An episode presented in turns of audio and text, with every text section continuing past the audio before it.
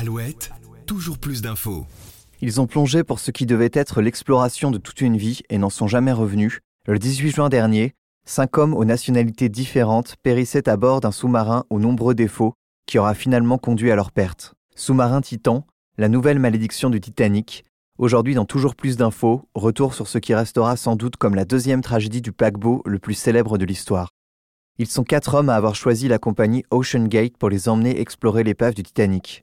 Sous la houlette de Stockton Rush, cet entrepreneur américain géo trouve tout, qui avait rêvé de devenir pilote de l'air, puis astronaute, obtient une licence en ingénierie à la prestigieuse Phillips Exeter Academy dans le New Hampshire à 19 ans.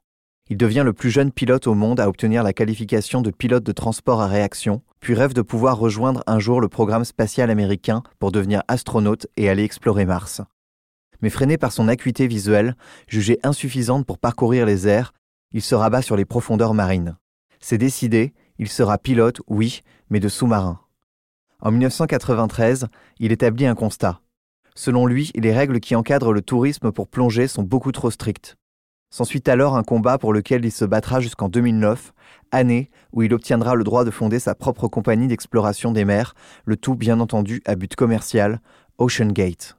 Clin d'œil du destin qui l'aura sûrement influencé dans sa quête frénétique, Stockton Rush est marié à Wendy Whale, cette dernière qui est elle-même une descendante de deux personnes ayant péri lors du naufrage du paquebot.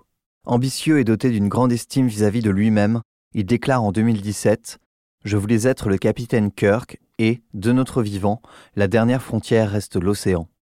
La société Ocean Gate s'adresse à des clients aventuriers, amateurs de sensations fortes, mais surtout fortunés. Pour participer à ce voyage à 20 000 lieues sous les mers, il faut être riche, très riche.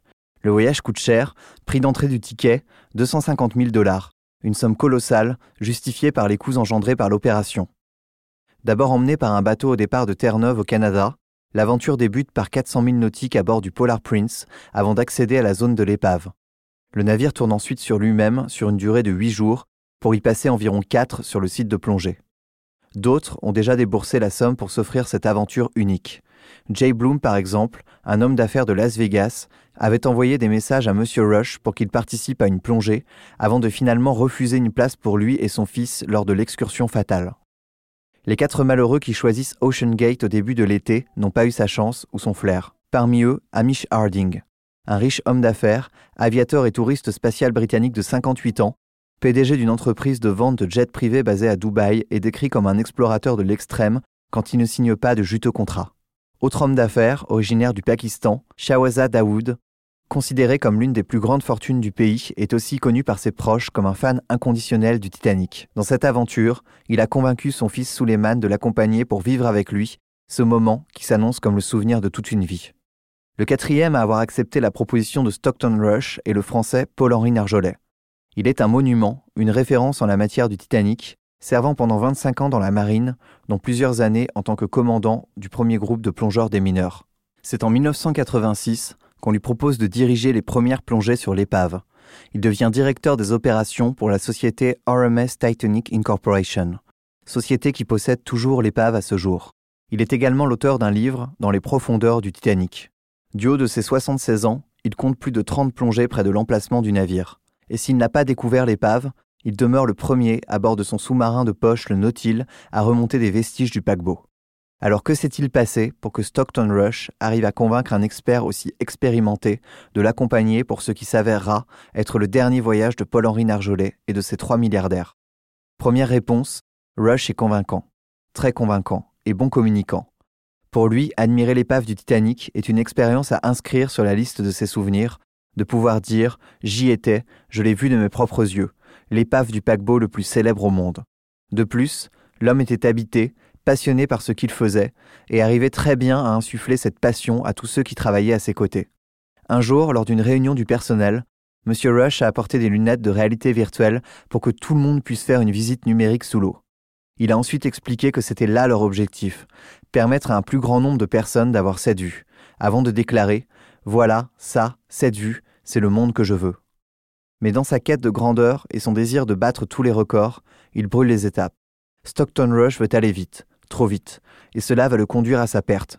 Dans une interview filmée datant d'avant la tragédie, on le voit avec un grand sourire, fier d'expliquer que son sous-marin est dirigé via une simple manette d'une célèbre console de jeu bien connue par les gamers. Le Titan doit résister à une pression de 370 bars, correspondant à la profondeur de l'épave. Tout défaut dans la coque pourrait entraîner une implosion instantanée. Et des défauts, il y en a, à commencer par le seul hublot présent dans le submersible. Une vitre de 60 cm qui permet à ses passagers d'admirer les abysses qui encerclent le sous-marin. Mais cette fenêtre sur l'océan doit affronter la pression qui s'exerce à 4000 mètres de profondeur. En 2018, un expert craignait que le hublot ne vole en éclats, il avait d'ailleurs tiré la sonnette d'alarme. Ce dernier a été conçu pour résister à la pression ressentie à 1300 mètres de profondeur, alors qu'Ocean Gate comptait le faire plonger jusqu'à 4000 mètres. Il avance même que l'entreprise aurait refusé de payer le fabricant pour qu'il construise un hublot conforme à la profondeur requise de 4000 mètres. La coque du Titan, elle, est composée de fibres de carbone et de titane, et il est extrêmement compliqué de concevoir et d'évaluer structurellement ces matériaux par rapport à une structure entièrement métallique. Ces nombreux défauts, Stockton Rush n'en avait que faire, et le 18 juin 2023, le Titan plongera pour ce qui restera son dernier voyage après une violente implosion. Quelques jours plus tard, des débris seront retrouvés dans les fonds marins à environ 500 mètres de l'épave du Titanic. Cette tragédie vient s'ajouter à la légende entourant le navire qui sombra en 1912 et laissera une trace de plus dans le cœur de tous les passionnés de ce paquebot qu'on surnommait également l'insubmersible. C'était l'histoire du sous-marin Titan, racontée dans votre podcast Toujours plus d'infos. Je vous retrouve demain pour une nouvelle histoire autour de l'actu. D'ici là, prenez soin de vous et à très vite. Toujours plus d'infos, le podcast de la rédaction d'Alouette qui va plus loin.